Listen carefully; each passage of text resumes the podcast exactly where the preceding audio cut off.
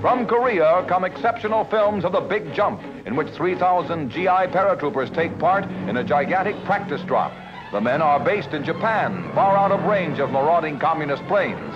But to make the jump realistic, they're flown to an area in Korea that approximates battle terrain. It's a test maneuver which they may be called upon to repeat in action. For a few moments, parachutes almost blot out the sky. Then the men hit the ground.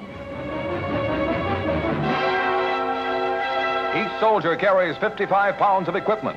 If the Panmunjom peace talk should fail, the UN paratroopers will be ready for whatever may happen next.